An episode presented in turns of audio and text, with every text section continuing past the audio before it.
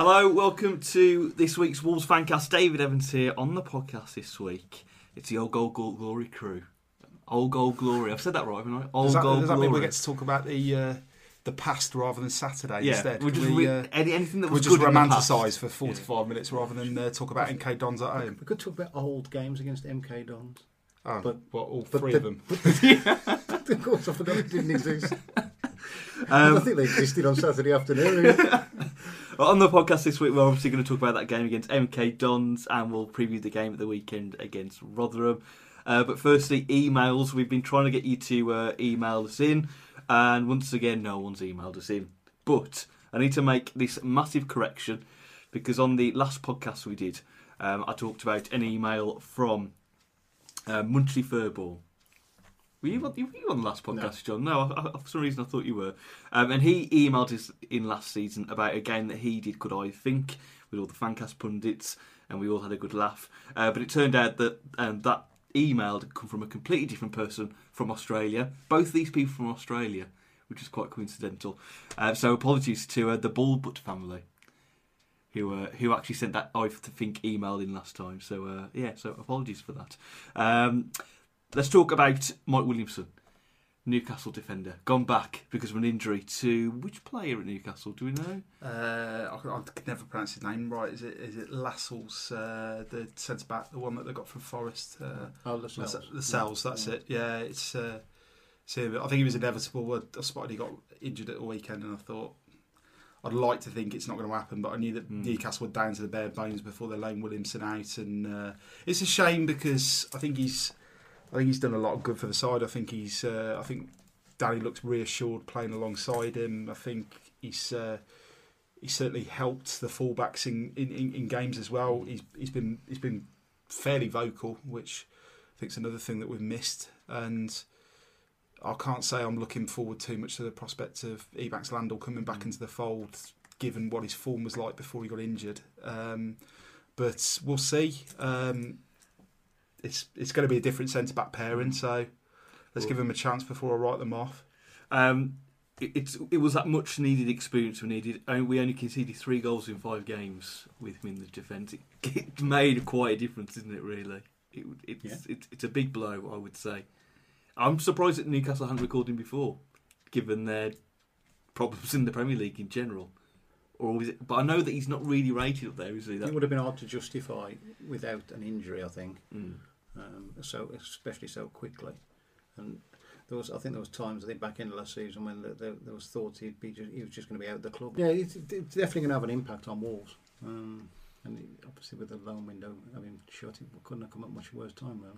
Yeah, it was not the worst time for. Not that not that there have been lots of people available to choose from anyway in that you know in that position that you would want. Um, so difficult one. Yeah, it, it's so happy at the minute, isn't it? At Wolves, it really is.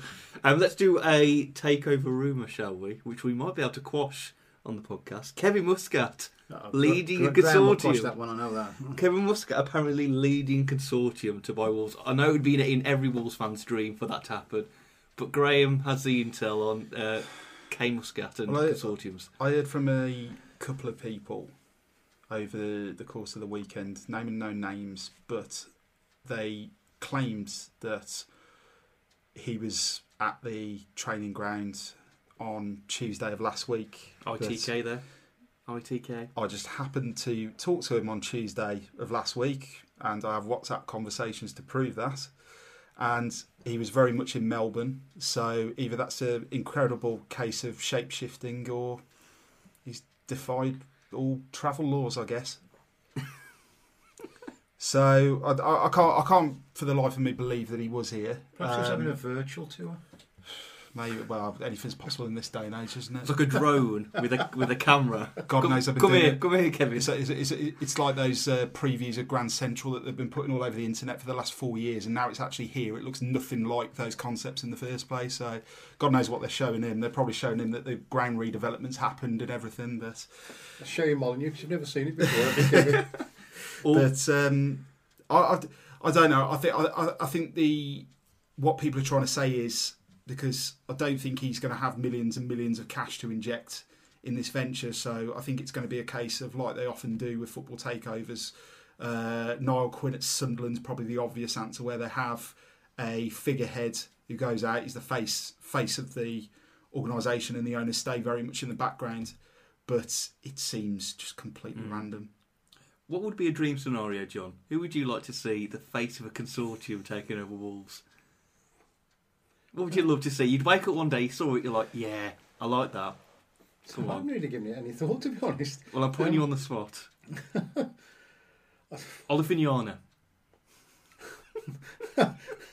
No, no. Um, Matt Murray. Matt Murray. It's not going to happen. But you said, what would what would I like? What would make me smile? Um, that would make me smile. How about Havard Flo? No, that would stop me in my tracks. I think the thing is, in that sort of situation, you've got to have a for someone to front up a consortium like that, and for the to, for the Wolves fans to automatically be on their side, they've got to be like a popular player from the from the past that's probably got a bit about them as well. Um, in, in in terms of someone being intelligent and articulate, I think Matt Murray ticks the boxes on that front. Possibly somebody like um, Andy Thompson would probably be considered in that sort of Hmm. bracket as well. Um, our friend Mel Eves. All right. Um, Well, the uh, takeover stuff's obviously going to continue until obviously we get took over. It's going to be a while. I know we've said this before, but it's going to be a while, isn't it? I think it's not going to happen overnight. How about if I turn up and, and talk to someone at Wolves? Does that count as a, a conversation about takeover? Should we have a whip round? Then we can effectively be an interested consortium, couldn't Yeah. we? Well, you Fancast just don't- Consortium, I told you, we, we had this. John John Syndicate can go and uh, go and John, make a John's bid. going to be the quiet person in the room who keeps notes of everyone. Yeah, exactly. But no, I don't think anybody really knows what's going on there. That's the thing. We've got to be lucky as well, given the situation that's happening at Bolton at the minute. You know, they, they could be in administration by the end of the week, and we're still, as far as we're aware, quite a sound financial club, given that we've technically got no owner. I think people perhaps may need to put that in perspective that we're asked, we should still be in a good position, given what happens to other teams in our league as well. How much have Bolton got to raise by the end of the week? I don't know, but someone I heard on the radio today that their own had already written off 185 million. Yeah, supposedly. So it's uh, it's, sho- it's shocking. To, it's shocking Yeah. to imagine that a club that's pretty much. I mean, when did, when did they get relegated? Was it the same Yeah, same year as us. Same, same season as us, and they're in that position, and we've. In, in terms of league position, we've been slightly worse off than them, but we've managed to keep ourselves on a fairly stable financial footing, which in this in this day and age should be applauded. Really, Um, I mean, not- I imagine think- to imagine what's happened with Bolton, it's just You've got to give some credit to Morgan for that. You've got to give good credit to the Wolves fans as well for Mhm. turning up in good numbers when we were when we were down. Mm. I mean, that's helped to keep the ship afloat. yeah. I mean, if we'd have dropped down to like ten or twelve thousand very quickly after the the championship relegation, we'd have been in a lot of trouble. yeah. And final part then of, of, the news bit, Old Gold Glory. We mentioned at the start of the podcast, it's back for this season. The first issue, uh, the European Night issue.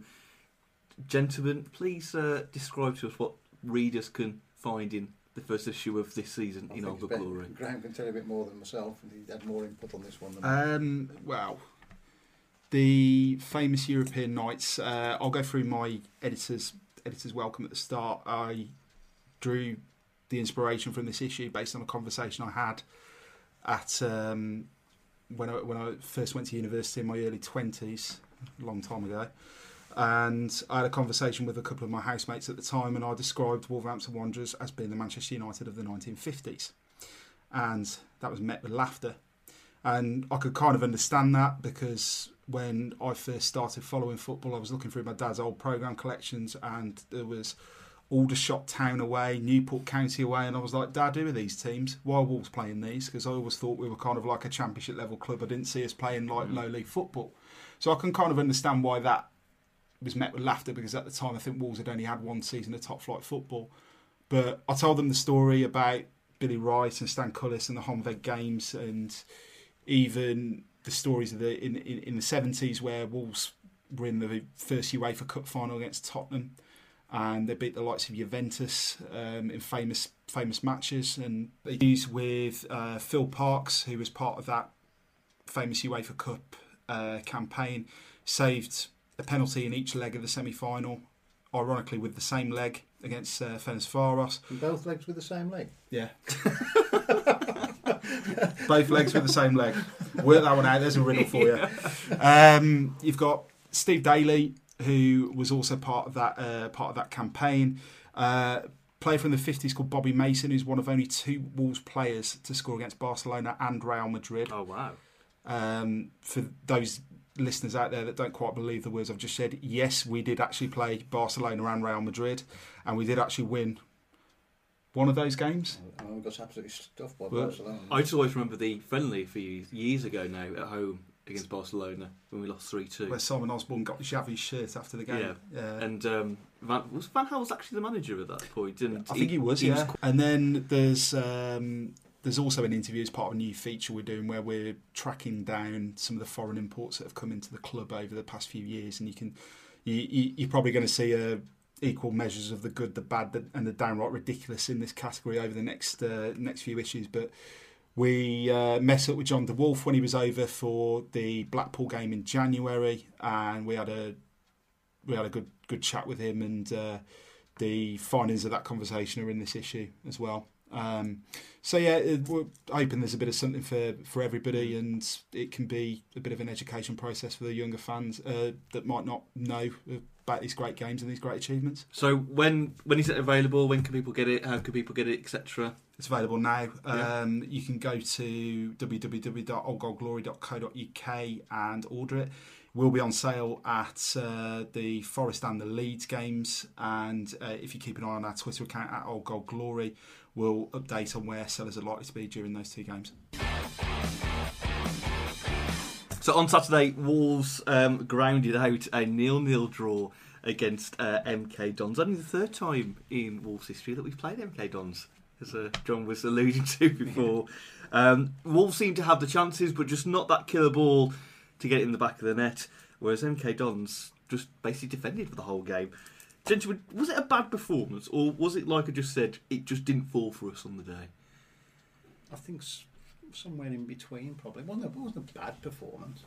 It wasn't just wasn't clinical, was it? Hmm. Um, I, th- I thought that, uh, going to the game, I thought Wolves might struggle because there might be a lack of atmosphere. And I thought this could be a real funny game, this because the, the fans won't get. But I, th- I thought the fans did their best early on to to, Mm. to lift, the, considering there was nothing from the opposition fans, what few there was of them.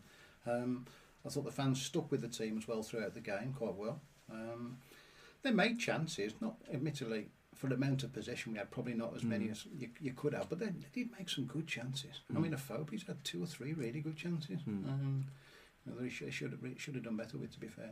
There was no real clear-cut ones. I mean, Afobe had a chance in the second half, which the keeper did well to save He at had the the near right. the first half, didn't he? With, with, with his left foot, he should have hit it earlier, and the keeper Mm. virtually sat on it. Mm. And then he, he put that one over the bar at the Yeah, the one where he end. had the back, the scored. one where he had his back to goal. yeah, Yeah, but he's Mm. turn, he had plenty. He should have sc- should have done better with that. He, he had time to take another touch with that, really, Yeah. didn't he? Yeah, But MK Dons, you know, try and be as, as respectful as we can. They they weren't the best team on the day, were they? they were They very were, poor. they were a team we should have been easily beating. I thought they were probably one of the worst teams since League One Mm. that we've s- you know in the last couple of seasons that we've seen down at Molineux. Um, the tactics were poor. They still niggly fells that just progressively got worse as the game went on. There, should have been at least five or six yellow cards during that period. yeah, but me. if there had been some Um, booked early in the game, we might have been playing against ten. Now, I'm not saying we should have been looking to play against ten to try to beat MK Dons. I'm not looking at that as an excuse, but I mean, it, uh, it I wasn't, thought- I thought- wasn't great.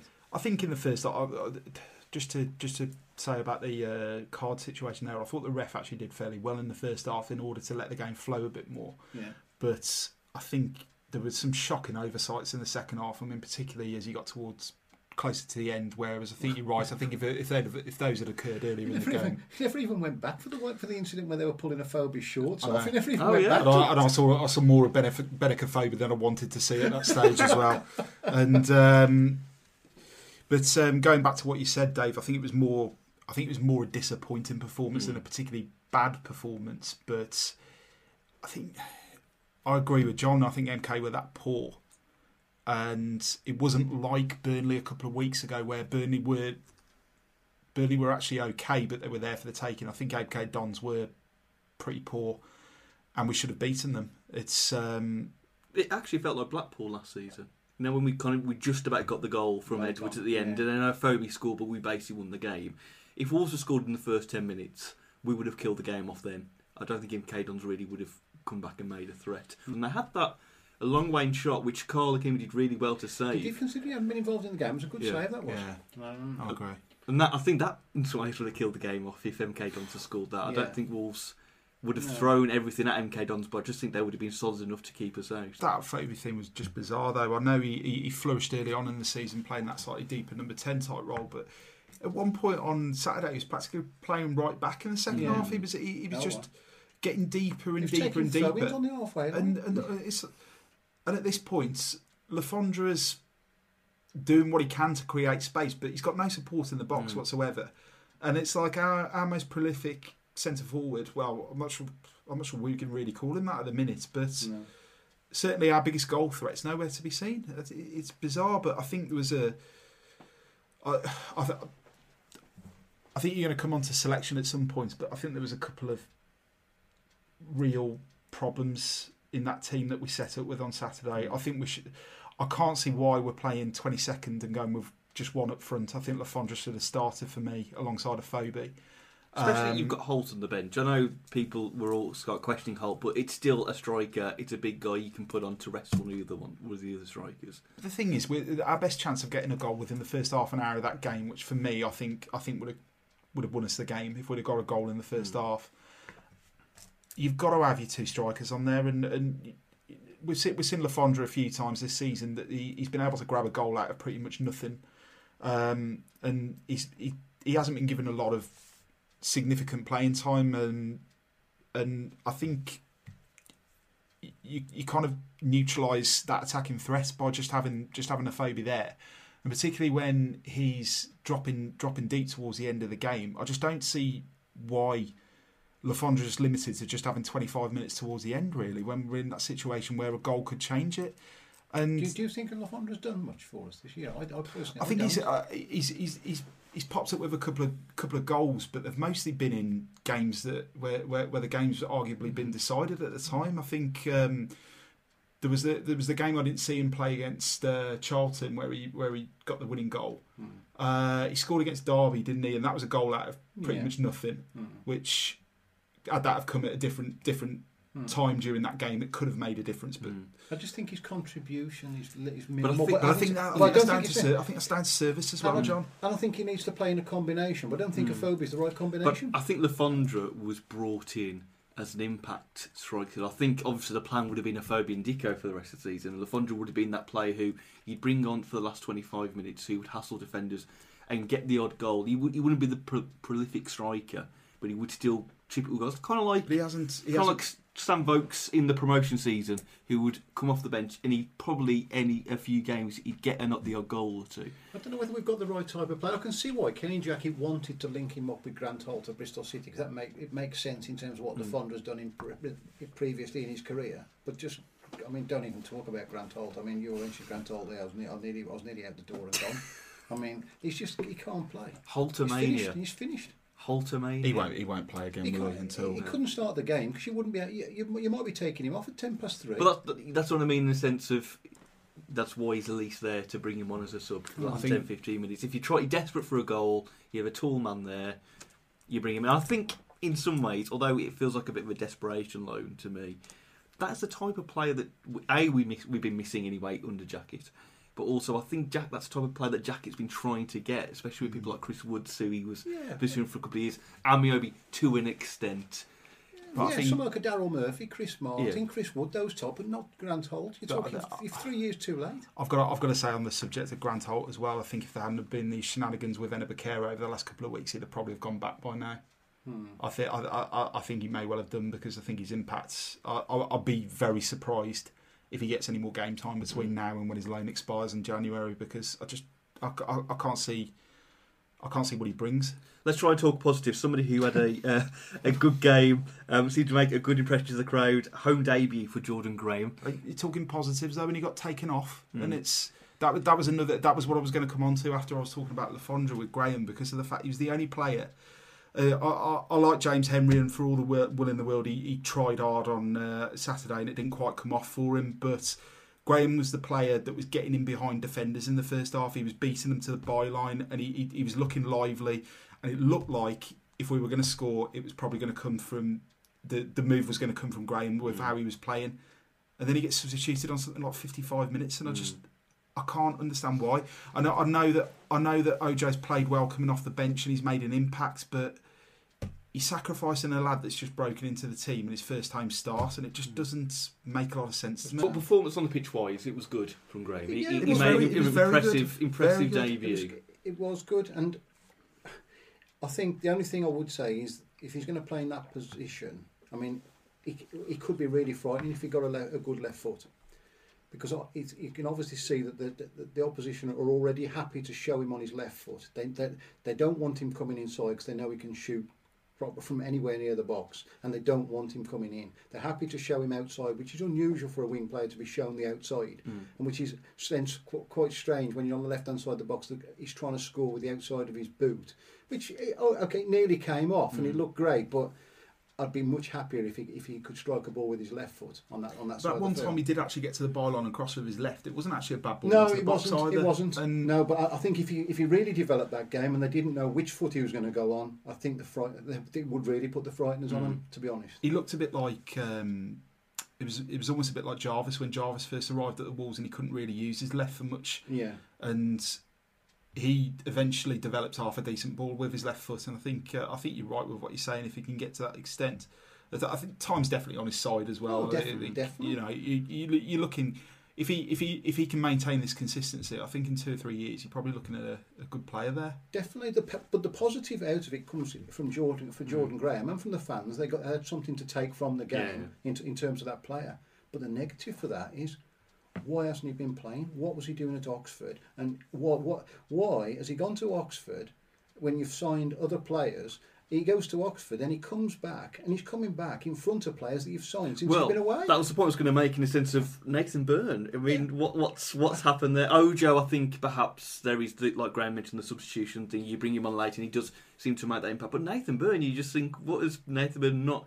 And I don't think we've really seen enough of Nathan Byrne to make an assessment of no, well, you know, from a fan's point of view, obviously behind the scenes, you know, Jackett and I may have made that assessment. From fans' point, we haven't seen enough of him to suggest whether actually he's good enough or not. I think if I think if James Henry hadn't been delivering week in week out seven out of ten performances, I think we might have seen a bit more from Byrne in his natural position on the right. But Mm. I think when I think when you've got Henry that's playing, you know, playing decent games week in week out, So I think it makes it very hard for Jackett to actually drop him because over the last over the last few seasons in particular, when we've when Henry's tended to play well, Wolves have as well. I think I Mhm. think he, he's usually been a staple of the side that's been playing good football at the time, and I I think that's one thing that Jackett will always keep in mind whenever whenever Henry's on the pitch. But I think there's got to come a point where they need to perhaps look at taking him off earlier in the game just to try and bring on an impact from a, from another, from another side rather than Mm. just keep sw- chopping and changing on the left wing all the time because it's been it's been going on all season. You've got you've you you got Ojo one week, Byrne the next, Wallace the next. Where Wallace has gone, I don't know because he Mm. wasn't even in the 18 on No. uh, on Saturday, and then now you've got Graham as well. Who's who's our first choice left winger? We don't know. For me, we, I, I wonder. like, Look, some of these signings, uh, there seems there seem to be like body signings to me. Are they, have they really been signed in the belief that they're better than the players that we've got? I mean- like- I think Regan mentioned this a few weeks ago. It's almost like the aggregate signing, like um, Spurs did with um, Bale when they spent all that money. They haven't really replaced Asako. They've replaced, tried to replace him in the aggregate, and it's almost like Hmm. Graham, Yeah. Byrne, Ojo, Henry. You know, on- well, those three to an Yeah. extent are almost like an, trying to get the best Asako in three players. And all you end up with is unhappy players. Yeah. in many ways, because they're all vying for the same position. They can't all play. Diving from the outside league, let's keep talking about wingers. Van La Parra gone off on loan to Brighton, high flying Brighton. I've got no problem with him going on loan. I've got no problem with him being transferred myself. Hmm. Um, it's slightly bizarre that he goes to the top of the league. So, Yeah. Um, a bit that's a bit I mean- slightly odd. I mean, Brighton must have seen something in him, but it, it, it- it kind of makes you think Brighton undefeated all season. I think they're, they third or something like that. They're, they're, they're at least in the top they six. fourth, weren't they? Yeah. You know, they must see something in. I know it's only till January, but they must see something in him. Hmm. What is it that they are seeing being in that position? They saw and him being score able- a goal at Yeah. Brighton last year with the Being- help of the and, and being able to attract James Wilson as well. That, This time. See some of the signings, like you touched on there, James Wilson. I don't think we could have got him given the position we're in. Mm. But I tell you, what I'm really disappointed. We get we get Grant Holt and Birmingham City get James Vaughan. Now there's no comparison with those two players. Mm. James Vaughan is a terrific player. Um, when he's fit. Yeah. yeah. and like, to- if he's obviously fit at the moment to have made the loan, to to have had him for a few weeks, and then if he isn't fit after a few weeks, you haven't lost a lot. Would have been a tremendous. Is that down to position again? 'Cause Birmingham sixth, are they still seventh? Oh, yeah, possibly, possibly is. You know. Um, Back to the game. Anyone else who perhaps had a good game, bad game in particular? I particular? don't think anybody had a bad game. Um, Because I thought personally. Iorfa again played well. Yeah, I think you I know. thought Jack Price played very well. Um, and it, I, I thought actually Jack Price, to be fair, did try to shift more and, and play some more incisive balls in the final third than he has been known to. It was like he, as if he was making a real concerted effort to play balls into the channel. Hmm. Um, Sorry to interrupt, John. You were correct. Brighton went back top on I Saturday. thought I was going. I Ah. thought they did. I th- um, so top of the table, they went- Brighton. They went. They certainly went top after the game. I don't know whether they're still top. They are. Yeah, yeah. Hmm. But I don't think he Um, started Van der Par. I think he was on the bench. So He never play, he never came on. No, Oh, never, right, he never played. But um, no, I, I, I, cou- I couldn't pick out anybody on Saturday that was particularly bad. Mm. Um, I thought I thought- Goldborn played better with Graham I, I, than he has played for a while. I, I, I think Goldborn steadily improved, and I think um, I think having Williamson alongside him's had a lot to do with that, which I think is where what I go back to earlier, where I think Wilkins, uh, I was about to say Wilkinson, then Williamson's going to be a big miss, and it's. I mean, people can say what they want about David Edwards. I know he's not everybody's cup of tea, but I actually thought he did okay on Saturday as well. I thought he, um, you, you know, he, he, he remained busy, and I think it was testament to what he was like that Robinson did go out after the game and said that that that, that was the period where the game became more open and Mm. MK Dons were able to get forward. But for me, the, the disappointment on Saturday was Afobe. I've got to be yeah, honest. yeah. The- but you can't say he was. I can't say he was he bad. bad. He, he, was, he, he wasn't bad, but No. he should have done better with the opportunities he had, in my opinion. And Yeah. the dallying about in the last And twenty minutes or so. But for me, that, that that's a sign that Jackett's not strong enough. Mm. Like, there's no way someone like Mourinho would stand for that. Just going and just doing what, exactly what you want. There's a free roll and a free roll. He's taking the Mickey for me. Mm. Um, Is it positional in the sense well, where he's playing that the, he's not. Sako and Dicko have got a lot to do with Yeah. that, haven't they? You know, um, you take those two away from around him. Um, the, it's a lot more difficult when he's when he's up there on his own. And I guess it goes back to something we talked about uh, a while ago with Sako when he went through a, a, a bad spell at Wolves. I think it was in League One, and then Dicko came in, and him and Dicko paired up so great. It's it's the mates thing. It's almost like obviously Dicko will be around the club, but he's not going to be there really in the, on the team on match day. It's he's almost on his own in some Mm. ways. Afobe. If he's up top on his own, I guess he gets on well with Le Fondre, but I would think that Dicko would be his preferred strike partner and he's almost like on you know would that psychology i'm just obviously speculating here but would that get you down mentally on and off the pitch as well it, it- it's just a a throwaway theory Can't and on that happy note There's only him who can answer that. isn't there? on that all in all uh, mk dons it was a clean sheet at least we didn't lose It's a clean sheet and a point, so Yeah. it's, th- A that's, point nearer that's, to that's all I can really that's all I can really say. Uh, so on Saturday, Wolves travel to another team down at the bottom of the table, Rotherham. Uh, they're second um, from bottom with 15 points. Uh, Neil Redfearn in charge um, at the moment. Um, they won their last game 3 0 at home to Bristol City, and they beat Leeds, uh, fully enough, the week before that. Um, two clean sheets. Surely this is a game that we've still got to win. Away at home, I know it's away at home, but second from bottom. If Wolves are still thinking of any kind of charge at the top later on the season. These are the type of games with the team we've got. We should be winning. I've got horrible flashbacks of last season where we completely bossed the game and ended up losing.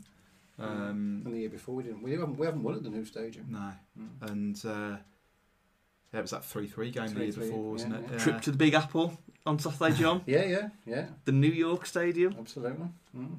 Looking forward to it. I like Rotherham. I like the ground. It's, it's a terrific ground. Uh, as John mentioned, John, sorry, as Graham mentioned there, 1 0 defeat, second game of the season. It was Yeah. quite remarkable given all the chances we had.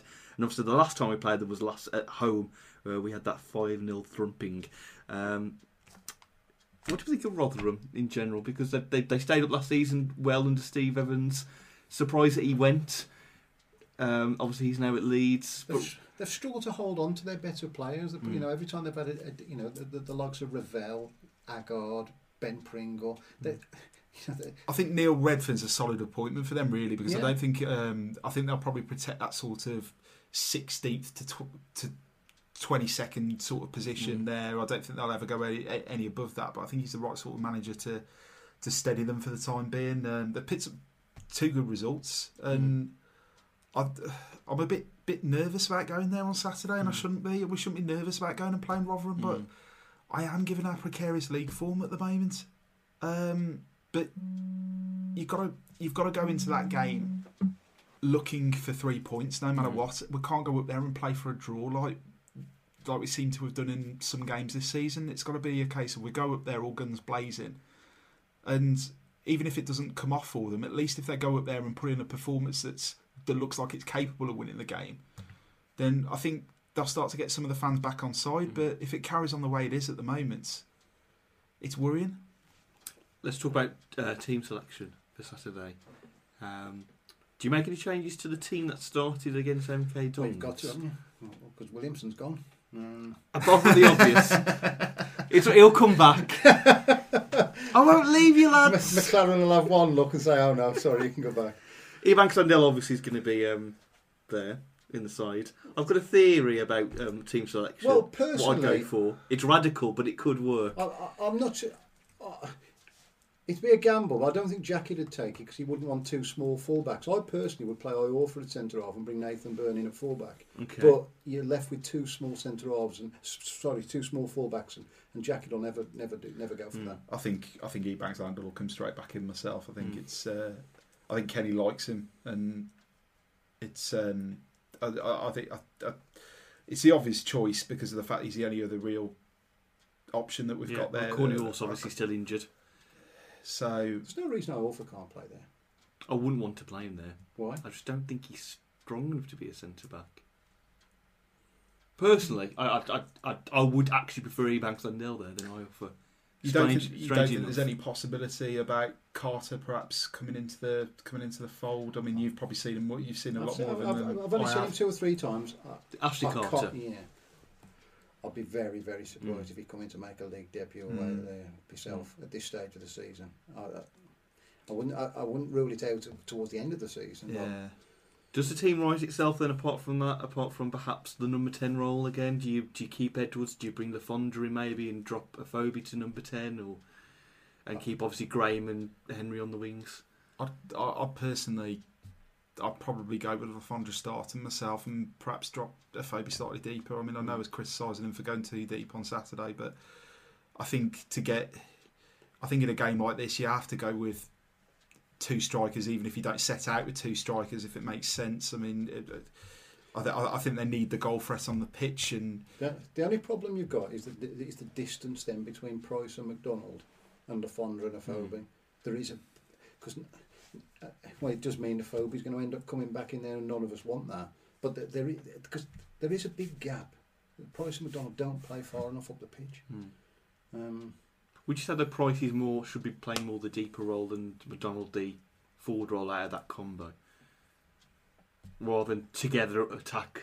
They should be switching in the sense, or one should be. Yeah, they should Further be. But you, all- you you watch them. They play. They do. They, they do play in, in a line together. They Mm. do go up and down together, very much together as a, as a pairing.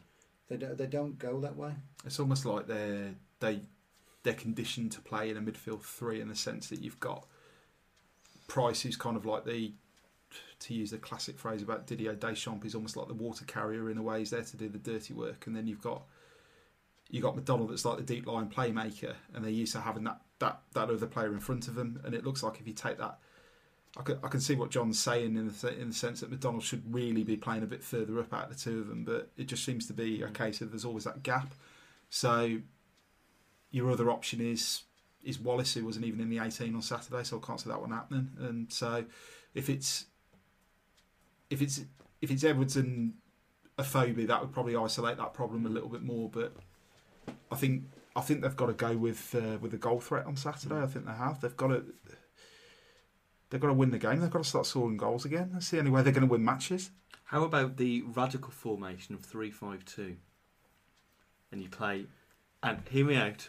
Yeah. You I- play and it slightly contradicts what I've just said before. You play the back three of Ior for Batth and Golbourne, and then you play um, Price McDonald above them, and then you have room for Graham, Edwards, Henry, Afobe, Le Fondre. You almost have two separate teams of attack and defence.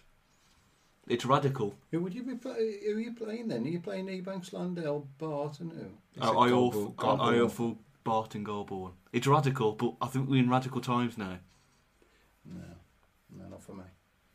I don't know where Golbourne plays in that three. Anywhere he likes. Uh, no, I, I couldn't see that. Mm. Well, John, you've just quashed my radical theory. I'm sure Jack is listening. He might be like, "Yeah, I He'd, that." he'd, he'd, he'd, I'll the, only, that. the only way he'd go with that, he'd, he'd, he'd, he'd be Iorfa into the middle, and with, with Batth and Ebanks Landell, and you'd be playing some. Then, then you, would- you mi- you might possibly be able to play Nathan Byrne and Golbourne as your two wide players, um, and try to play it how he did, how he played second half at Bristol City, but he played James Henry there, who hadn't got a clue how to play in that Mm. position. Mm. But by playing Nathan Byrne there, at least he is playing him in a position he's played many times Yeah. before. Mm. And if you played Golbourne with Graham on the left, because they looked a lot happier as a combination on the left. That looked the, the, the happiest Golbourne's been since Sako's gone for me. Yeah. Mm. Um, and then you have got a chance, but you, you couldn't play Goulbourne in It the does three. make me kind of wonder, based on based on how we played on Saturday, that if they'd have drafted Graham in at the start of the season in that Sacco role, would that have made a big difference? Because it seems to be that he's he's he's almost like the closest option we've had to that sort of player, where in the fact that he's got pace, he's got a trick, he's able to put a decent ball into the box. And we seem to have lacked that this season. The biggest thing he's got is he faces up to his man with confidence. Yeah. He, he, he, he's got the ball and he looks at his man and he's confident. He, he's, he's got Mm. belief in himself. See, it doesn't reflect well on Jackie, Yeah. though, this doesn't. The I- fact that he's taken to the end of November and however many, you know, to realise he's got a player there. Yeah, Yeah, yeah. But um, I, I think it, I, I, to summarise what I was trying to say is I- I, I just think it's got to be an all-out attack option Mm. on on Saturday. Attack, attack, attack, attack. Do the Man United chat. It's got to be. Um, let's do predictions then for the weekend. Uh, John Babb, the Baron. Um, what's your gut telling you? 1 1. One one. You didn't call you the Baron at the start of the podcast. No, That's, well, you um, Didn't introduce us. No, he didn't. That We was, was the just the old- old gold glory crew. that was it. so people just guessed. Yeah, yeah. Sh- Shows you how much I'm little prepared for this podcast this week. I literally wrote my notes ten minutes before we started. You're still writing them when I got Yeah. so uh, yeah, it was Graham Lodge and John Babb on the podcast this week. But I'm sure you've guessed that by now. So one one, Baron. Yeah. One 1-1. one. Who's going to be the Wolf scorer? Maybe a Jordan Graham in there. Everyone calling him the new Messiah. No, Danny Batth will get the equaliser off my corner. Ooh, classic corner header. Mm. Danny Batth pulled it header time. Yeah. Lovely. Graham, what are you going to go for? Well, considering the fact I don't think I've ever got a prediction right in Wolves fancast history, it doesn't really matter what I say. So I'll go. I'll go one 0 On Wolves, Wolves. and I'm going to say Adam Le Fondre. Ooh, I am going to be positive, and although my gut's telling me we'll probably lose 1 0, um, I'm going to go for a 2 1 away win. I think Rotherham will take the lead and Wolves will spur back into action. And I'm going for. Uh, I'm going to go for Graham. I think Graham might have one in his pocket and um, Afobe. But more importantly, I'm predicting a couple of three points in the Sheffield Tap and a couple of three points in the New York Tavern. Well, that is all that matters, John. And that's where we'll leave this week's podcast. Thanks for listening. Thanks to our sponsors, Opera Create. If you're looking for a new website or web solution, check them out at operacreator.com. Follow us on Twitter at WWFC Fancast, Facebook Wolves Fancast, and email us at wolvesfootballfancast at gmail.com. And we're back next week to review that game against Rotherham. Just came to my head about Bolton. Because obviously a few years ago they were established Premier League team, but there was also a Gary Megson Bolton that went to Bayern Munich and got a two-all draw. That actually happened, everybody. No, Norwich City went. Didn't Norwich City win it by Munich? Didn't Mm. Jeremy Goss. Yeah. But in recent history, Yeah, well, that wasn't that long ago. But, um, little factoid for you to, to show you where how far Bolton have um, mm, have gone yeah. in days gone by. And that's where we'll leave it. Thank you very much for listening for this week. Uh, it's bye from the Baron. Goodbye. It's bye from Graham. Cheerio. And it's bye from me. We'll see you next time.